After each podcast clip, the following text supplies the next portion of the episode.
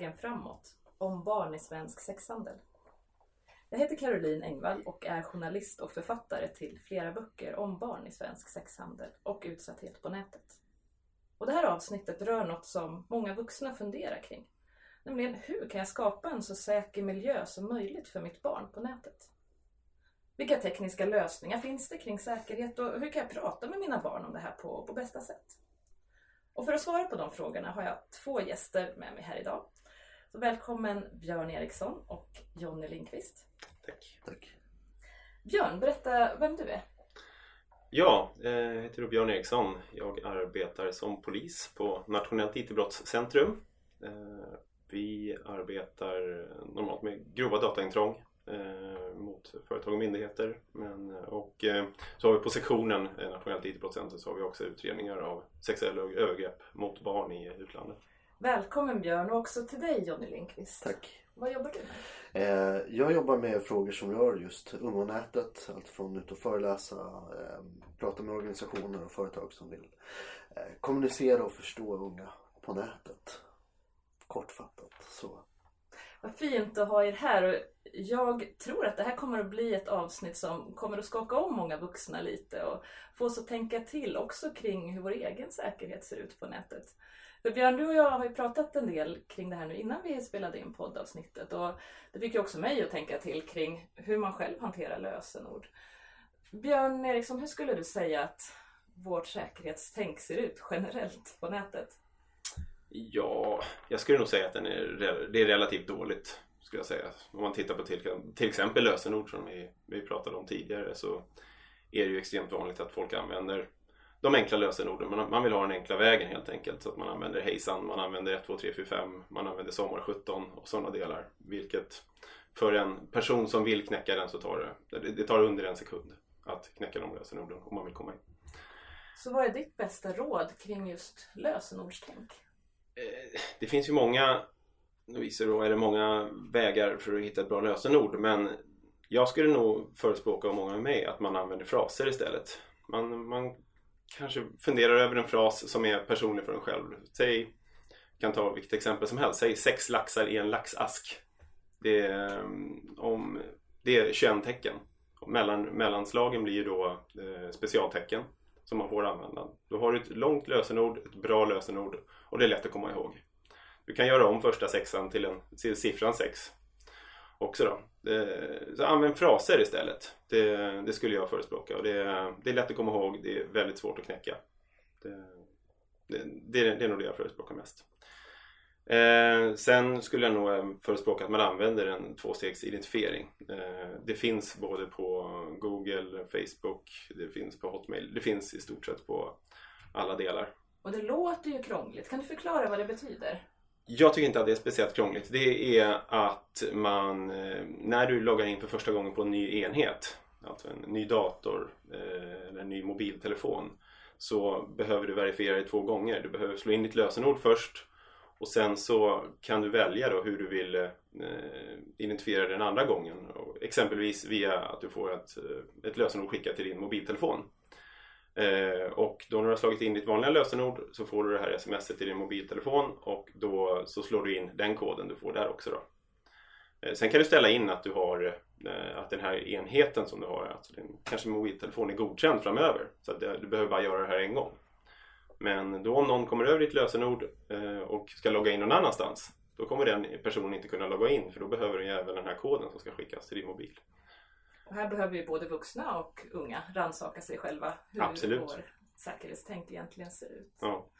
Och sen eh, en andra del, använd inte samma lösenord på flera ställen. Det är också extremt vanligt och eh, kommer, kommer då en, en med onda avsikter över ditt lösenord på ett ställe då kommer den in överallt. Och det, det vill man gärna inte. Tack Björn, du ska få komma med mer kloka tips och råd sen. Men Johnny Lindqvist, du har ju jobbat länge med just eh, vår vardag på nätet. Mm. Hur skulle du beskriva vad internet är för unga idag? Och jag tror att internet för unga idag är eh, inte internet utan det är någonting annat. Eh, eh, Alltså, det har ju tagit ett steg från att vara någonting som man aktivt kliver in på och gör ett val att nu kopplar jag upp mig och liksom öppnar en dator till någonting som bara följer med en. Så jag tror att begreppet internet är också på väg att försvinna för många unga för att eh, ja men liksom är Instagram internet? Jag vet inte. Eller en app i telefonen. Så jag tror att, att det snarare handlar om att man gör saker och sen så kan man göra dem via då olika enheter, olika devices eller på olika sätt. Snarare än att man är på nätet. Så behöver vi vuxna förändra vår terminologi på något sätt när vi pratar med barnen? Eh, ja, det kanske vi behöver göra. Vi kanske behöver förklara vad internet är för någonting. Som världsomspännande nät. För eftersom det inte är, är det längre för unga. Men också kanske förändra hur vi tänker på det som vuxen. Eh, och jag tror särskilt om man, om man är i skolan och pratar med alltså många barn på en gång om internet så måste man verkligen tänka sig för. Just för att internet som begrepp kan vara väldigt svårförståeligt för människor som aldrig har varit på internet på det sättet som, som vi var. Liksom, kopplade upp sig via ett långsamt modem på en internet explorer som gick otroligt långsamt. Så vi vet det, men de vet inte. Så hur kan man bäst prata med unga på deras språk? Alltså, jag brukar alltid förespråka att man ska prata utifrån eh, vad ska man säga, den sociala aktiviteten. Vem pratar du med? Hur pratar du med dem? Vad delar du bilder någonstans? Eh, eller delar du bilder och vad gör du? Istället för att säga så här, vad, vad, gör du på nätet? Det finns ju eh, en del som säger att man ska fråga barnen och säga hur var det på nätet idag? Det är liksom, tanken i det är ju bra men vi har ju förändrats på de här åren. Så, så mer liksom, man kan fråga barnen vad de gör eller om, just där, delar du bilder? Vad gör du det? Vilken app eller plattform använder du dig av? För på något sätt har det gått från att vara det här liksom stora nätet som vi gick ut till till att bli väldigt många olika plattformar som löser olika saker i våra liv. Och de olika plattformarna ser inte samma ut för alla. Vi använder olika plattformar och gillar dem på olika sätt. Så snarare att vi har varit i det här stora liksom, den st en plattform så är vi nu i plattformarnas tid. Det finns jättemånga olika. Um, och det blir också en utmaning för skolan, för vuxna. För att plattformarna byts ut. Eh, men då brukar jag också försöka liksom lugna folk och säga att ja, plattformarna byts ut, namnen kommer bytas ut. Men det finns oftast liksom funktionen. Grundfunktionen är likadan. Instagram och Snapchat, det handlar om bilder. Men sen är utförandet extremt olika. Hur stort upplever du att glappet är mellan vuxenvärlden och ungas värld? Eh, det, det beror ju på vem det är. För en del är det gigantiskt. Eh, för andra är det inte så stort. Eh, men jag tror framförallt i liksom Ehm, det som är stort är ju inställningen till hur man tar sig an de här plattformarna. Att för vuxna så handlar det om att man måste ta sig an det för att kanske hänga med. Medan för unga så tar man sig an det för att det löser en, en uppgift i deras liv. Det löser någonting som de vill göra. Och, och där är väl liksom eh, att vuxna kommer in med, med en problematik och att det Fan vad jobbigt det här ska bli. Medan kidsen tycker att vad skönt. Det här löser någonting. Vad bra. Nu behöver jag inte göra det på det här sättet. Nu kan jag göra så här. Och i ditt jobb, hur ser du att den här krocken kan se ut mellan just vår olika, våra olika infallsvinklar? Ja, men det är ju just att, att vuxna ofta går in i det med en problem problemformulering eller med att man ska lösa en, ett problem i barnens vardag. Att det är potentiell fara hela tiden. Medan unga inte ser faran utan använder nätet dygnet runt eh, och sina appar för att det är kul och för att det löser problem. Så det är också det att, att jag tror ehm, i, särskilt, eller i skolan, vuxna överlag behöver ha ett samtal med barnen som inte grundas i att det kommer gå åt helvete. För att många barn, för många barn går det inte åt helvete men de behöver fortfarande en trygg vuxen att prata med. Björn Eriksson, du har ju jobbat länge inom polisen och ser ju verkligen baksidorna. Vad konsekvenserna kan bli när man inte har det här kanske säkerhetstänket i familjen. Man kanske inte har pratat med barnen om, om att hantera de här riskerna. Vad ser du är den största utmaningen för vuxna idag?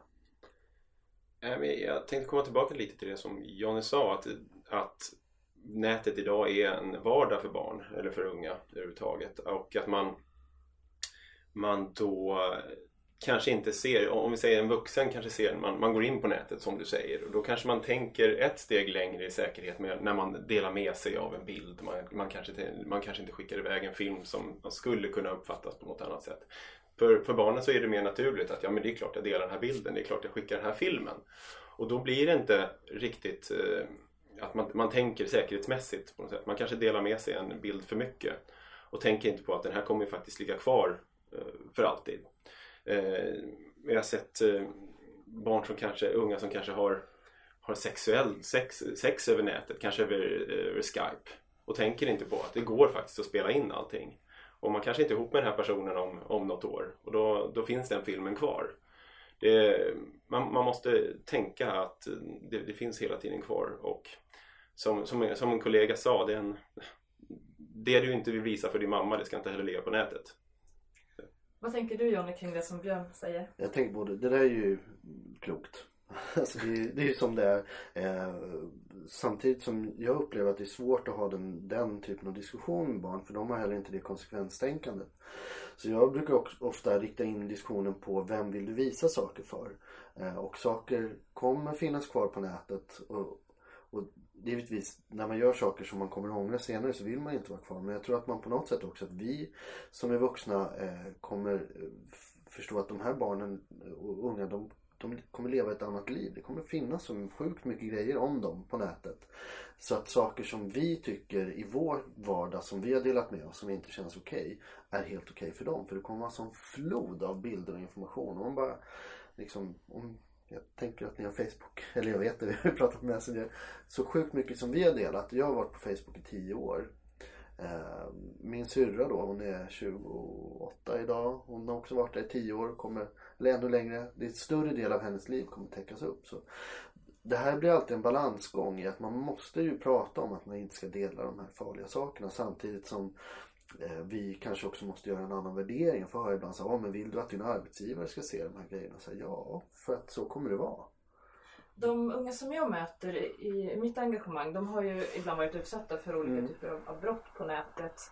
Eh, de blir drabbade av ehm, trakasserier, hämndporr till exempel. Att sexuella bilder och filmer sprids utom kontroll. Och många av dem mår ju också väldigt dåligt efteråt. Mm. Ehm, dels lever de med pressen att alla kan se de här bilderna var som helst och när som helst. Hur balanserar man på den balansgången? Johnny Lindqvist, tycker du bäst? Eh, det, det är att vuxenvärlden måste ha beredskap att möta de barnen som råkar ut för, för, för de här hemska sakerna. och också tänka på att eh, oftast de barnen som råkar illa ut på nätet har oftast en problematik i sin liksom, grundvardag. Att det är inte alltid nya människor som blir utsatta utan då handlar det kanske mer om vi tar i skolans värld att se hur, hur tar vi det här skyddsnätet också på nätet. Att det, det slutar, vårt ansvar slutar inte i korridoren utan det går vidare. Och då är det tillbaka till att vuxna behöver den här grundläggande kunskapen. Till exempel varför är det så farligt att leva med tron att alla ska se den här bilden? Alltså den stressen kanske vuxna inte förstår. Det, som man hör ganska många, men var inte där då. Liksom. Ja men stäng av Snapchat eller så behöver du inte se det där. Så, dels ha en beredskap för att kunna prata om saker men också ha den här grundkunskapen för att snabbt kunna förstå vad det är som har hänt. Mm. Med allas våra barn också, för visst finns den här skörheten hos de som har en problematik. Mm. Men det kan också drabba ju precis egentligen vem som helst som kan råka ut för, för hot på nätet som man kanske inte kan stå emot i en, i en skör stund. Och det är också konsekvenser där som du Björn Eriksson ser i ditt jobb. Eh, vad tänker du Björn Eriksson, om man, om man tänker att man vill ge sitt barn en egen telefon, vad ska man tänka på då som förälder? Ja, eh, jag var inne på lösenordsdelen som eh, jag pratat med mina barn om. Just ta diskussionen, vilka det, förklara att det är en extremt bra, ett bra verktyg i din vardag. Det, det, det kommer att vara en del av dig. Eh, men även att det finns, eh, det finns personer som kanske vill dig illa över nätet. Att det ska finnas en medvetenhet om det. Det ska inte vara en rädsla att vara ute på nätet. För det, det är bland det bästa som finns, internet. Det hjälper extremt mycket och det är någonting som jag vill att det ska utvecklas extremt. Men eh, man ska vara medveten om att det finns eh, Att det finns personer som vill dig illa. Och att om det är någon som hotar dig, är det någon som är dum mot dig, prata med, prata med folk om det. Prata med vuxna och prata med, med, med vänner.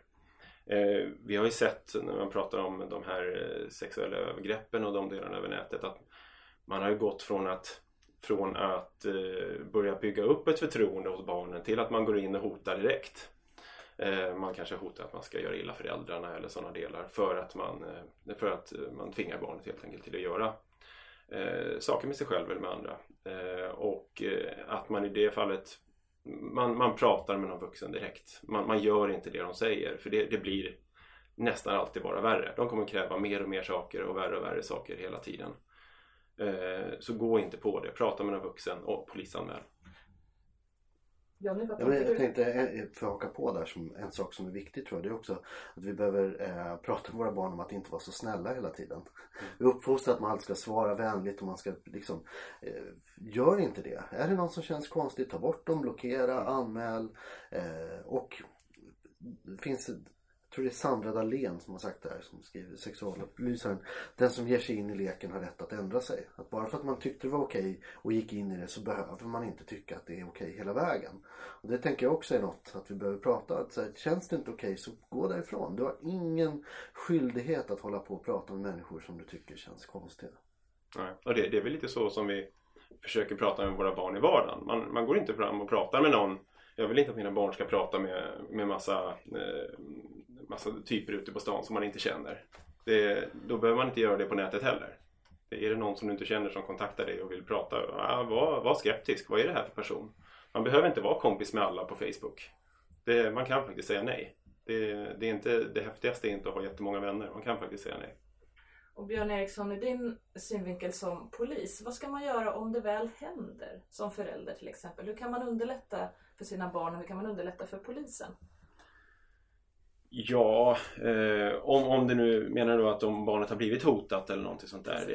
Det, det, det viktiga är ju att polisanmäla eh, att det kommer till vår kännedom. Det, det, det, många av de här delarna kan vara svårutredda i och med att plattformarna kanske ligger ofta utomlands och vi, vi behöver få hjälp därifrån för att få ner exempel IP-adresser eller sådana delar. Och sen så har vi datalagring och sådana delar som, som försvårar för att vi ska få ut abonnentuppgifter. Så det, det kan vara svårutrett och det kan vara en frustration hos unga att man tycker att polisen lägger ändå ner det. Men det kan även vara en, stor, en, en pusselbit i det stora hela som gör att vi kommer åt ett, ett nätverk av, eh, av, eh, av gärningspersoner eller sådana delar. Så att det är viktigt att vi får, vi får informationen och, eh, om vad som har hänt. Och där, därför uppmanar jag alla att det, blir man utsatt för någonting, anmäl. Vi har ju flera exempel på, på stora ärenden som har börjat med någonting mycket mindre. Och sen har det bara vuxit och vuxit. Och då kan man till exempel spara skärmdumpar kanske? Man kan spara skärmdumpar, man, man, man ska spara konversationer. Eh, skärmdumpar, gör, så, så mycket du kan för att spara, eh, spara det, det man har varit med om. Eh, tidpunkter, skärmdumpar, ja. Så mycket, så mycket man kan få, få fram. Tack. Och, och Johnny Lindqvist, vad, vad tänker du att eh, en förälder som har ett barn som är kanske 8-9 år och som önskar sig en telefon, vad skulle du säga till både till föräldrar och till det barnet? Eh, eh, till föräldrarna, eh, jag svarar ibland på, på frågor på en, en sajt som heter surfalugnt.se och då så eh, mejlar eh, föräldrar in, oftast oroliga föräldrar och frågar saker. Och det här är en av de frågorna som kommer ganska ofta. När ska mitt barn få en mobiltelefon? När ska de få Instagram? När ska de få Youtube? Eh, och det går ju liksom inte att säga rakt av utan jag tycker man måste känna av eh, sitt barn. Alltså, är ditt barn redo att hantera de möjligheterna som finns med en mobiltelefon och känner du att ni skulle ha en bra dialog kring det så kör. Känner du orolig så strunta i det. Alltså, det är ju, eh, man måste verkligen ta sig tid och det är väl där också det kommer till eh, utmaningen att vuxna behöver en större grundkunskap. Mobiltelefoner kan vi säga har vi väl ganska bra koll på. Men du vet så här Youtube-kanal. Det är inte alls ovanligt att det kommer en fråga så Hej, nu fyller min 11-åring år. Vi tänkte ge henne en Youtube-kanal. Vad tycker du? ja, och det svara, direkta svaret på det, det är ju så här, ja det är ju 13-årsgräns på Youtube så att där har du det snabba svaret. Men det andra är också att många när de ställer den frågan eller Instagram eller allting så säger de så här, vi kommer ha stenkoll på allting som vårt barn lägger ut. Och då så säger jag alltså, okej lägger ut jättebra, men i inkommande då? Kommer ni ha koll på vilka som följer, vilka som kommenterar? Och, och då blir alla så här, vadå? Måste vi ha koll på det? Och där visar jag också att för att säga så här, här har du en mobiltelefon eller här har du ett Youtube-konto så måste man förstå vilken värld är man öppnar upp för barnen. På gott och ont. Och det här tar ju tid för en förälder. Oh ja. Och sen är det ju verkligen så att jag, alltså jag har ju två små barn och det tar ju tid om man ska jobba och göra annat. Så man har ju all den största liksom, förståelsen för att föräldrar inte kan sätta sig in i det här. Därför är det så viktigt att det kommer ganska lättbegriplig, lättfattad information. Både om säkerhetstänket, hur gör vi för att liksom boxa in de hårda sakerna och hur pratar vi snabbt om de mjuka grejerna. För de hänger ju också ihop. För du Jonny Lindqvist har ju pratat mycket om liksom, hur vi kan stärka barnen som digitala individer. Mm. Hur tänker du kring det? Jag tänker att vi behöver prata mer om alltså, rättigheter på nätet. Hur, hur gör man de bra sakerna också? Jag är oftast ute i skolor. Jag har aldrig stött på en skola som har haft en temadag om nätet som har haft en positiv ingång. Utan det är alltid olika former av hemskheter som man ska prata om. Istället för att ta det tvärtom. För att jag tror att att skapa trygga barn på nätet är samma ingrediens som vi har i skolan. Trygga barn som är trygga med vuxna, som känner sig trygga i sig själva, som vet sina rättigheter, sina skyldigheter. Men på nätet blir det ju så knasigt. Med, servern ligger utomlands liksom. Det ställer allt på ända. Vi har olika åldersgränser. Så jag, jag tror verkligen att vi behöver prata om de sakerna. Jag jobbade jag med ett projekt för ett par år sedan som hette No Hate Speech Movement. Där vi just pratade om de sakerna. Att vad har du för rättigheter och skyldigheter? Och hade egentligen bara liksom en stärkande ingång i allt materialet. Hur stärker vi barnen på nätet? Om de vuxna inte är starka nog så måste barnen bli starka för det är ändå de som lever i det här. Och om du kan ge lyssnarna några råd kring just hur stärker man barnen kring deras rättigheter på nätet? Ja, dels lära sig själv. eh, vad får man göra, vad får man inte göra? Eh, lite mer om lagarna. Vad, vad är faktiskt olagligt? Eh, Och det här kan man hitta på polisen.se till exempel. mm. eh, och det som vi båda varit inne på, att faktiskt peppa barnen till att anmäla och säga ifrån. Det tror jag är jätteviktigt. Eh, och också prata om att ditt, ditt sociala flöde, det är ditt rum. Det är du som bestämmer. Du har det är ingen skyldighet att låta folk som är taskiga befinna sig där. Och ibland när, folk blir raderade så blir de oroliga för ja, men är det censur eller diktatur eller hur är det med yttrandefriheten? Så här, ja, men du bestämmer ju själv. Du kommer ju inte utöva något brott mot yttrandefriheten för att du raderar en taskig kommentar. No way. Utan verkligen stärka i det att man känner ett ägandeskap av sina kanaler och en stolthet över dem. Mycket klokt eh, Jonny Lindqvist.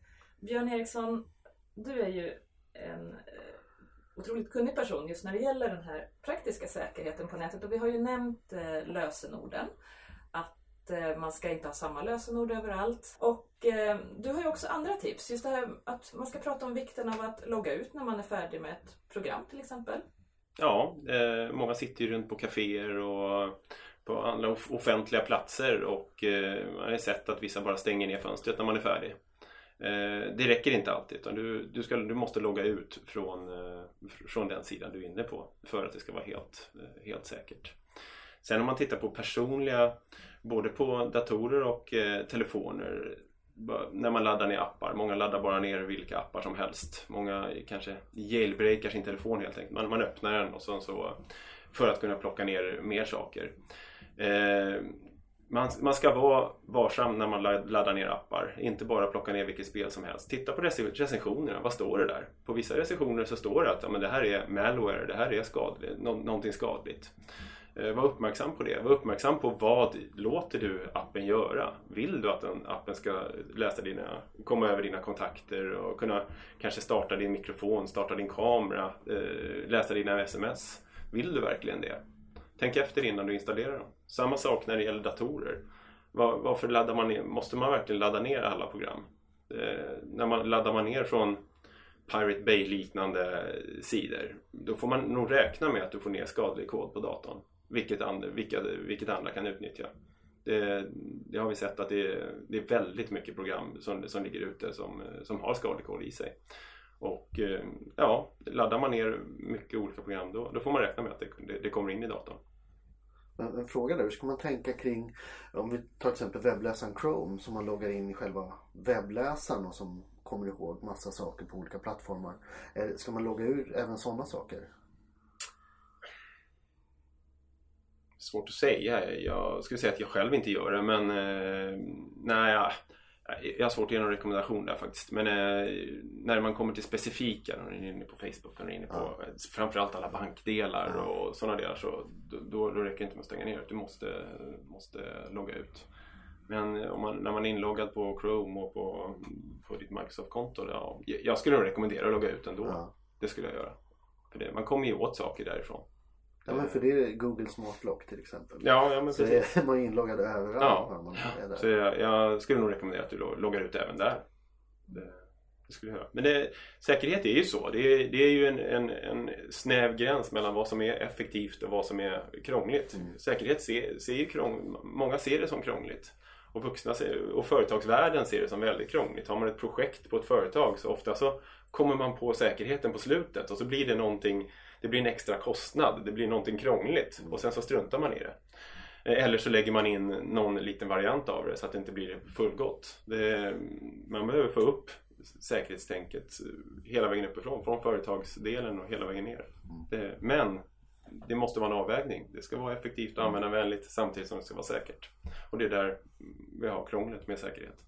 Och där tror jag att många som, som lyssnar kanske får sig en tankeställare nu om hur man hanterar sin egen säkerhet. Backup till exempel, hur tänker du där Björn? Jätteviktigt också. Det, med alla ransomware som det heter, alltså utpressningsvirus som kommer som vi ser är jättevanligt nu eh, när man, när man krypterar filerna och det enda sättet är att betala för att återfå eh, filerna. Har man en backup där så löser man det väldigt enkelt. Man installerar bara om datorn och så installerar man, tar man tillbaka från backupen. Det gäller ju både mobiltelefon och eh, datorer så backup är ju nästan bland det viktigaste att ha, en, ha eh, på, på det du tycker är viktigt. Gud, jag är så dålig på det.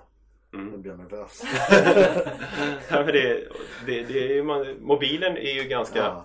den sköter sig ju ganska bra själv. Den, där är det bara egentligen bara att kolla så att backuperna sker. Mm. Eh, på datorerna så är det ju, där måste man ju vara mer noggrann. Och det, och, och det, tyvärr så ser vi att det är många som känner sig tvingade att betala när, när det kommer sådana här utbredningsvirus för att man, man har så pass viktiga delar. Om man har hela sitt fotoalbum eh, på datorn, man kanske har flera viktiga jobbfiler och sen så blir det krypterat. Ja, och så får du erbjudande att betala 5000 kronor för det. Ja, då gör man nog det. Men man är aldrig garanterad att man får tillbaka det ändå. Så har du en backup, då är det enkelt. Så det, det är ett väldigt bra tips. Om vi ska blicka lite grann in i framtiden. Vad ser du speciellt Björn Eriksson för hot som kan tänkas segla upp som vi måste förbereda oss på? Både vad det gäller förövares metoder men, men också rent tekniskt. Eh, jag tror att man som, vi ser till viss del att det börjar komma in mer på den mobila, mobila marknaden. Det har ju varit väldigt fokuserat på datorer eh, och eh, hot mot dem. Men man börjar se mer och mer att det börjar ta sig in i appar. Att det, man, jag har ju sett mest på Android-telefoner och sådana delar att det börjar komma in. Men eh, jag tror att det kommer komma in även på på, på Apples iOS-delar. Att man ser kanske att man, man, man tar över någons skärm eller man, man kan ta sig runt mellan apparna och sådana delar. Det, det, tror, det tror jag kommer, kommer komma inom, inom kort. Tusen tack för eh, båda era kloka råd kring just hur vi pratar med barn om eh, deras rättigheter och skyldigheter på nätet. Jonny Lindqvist, tusen tack. Och Björn Eriksson, polis, som har gett oss många tankeställare kring hur vi kan hantera vår säkerhet på nätet. Du har lyssnat på podden Vägen framåt och jag heter Caroline Engvall.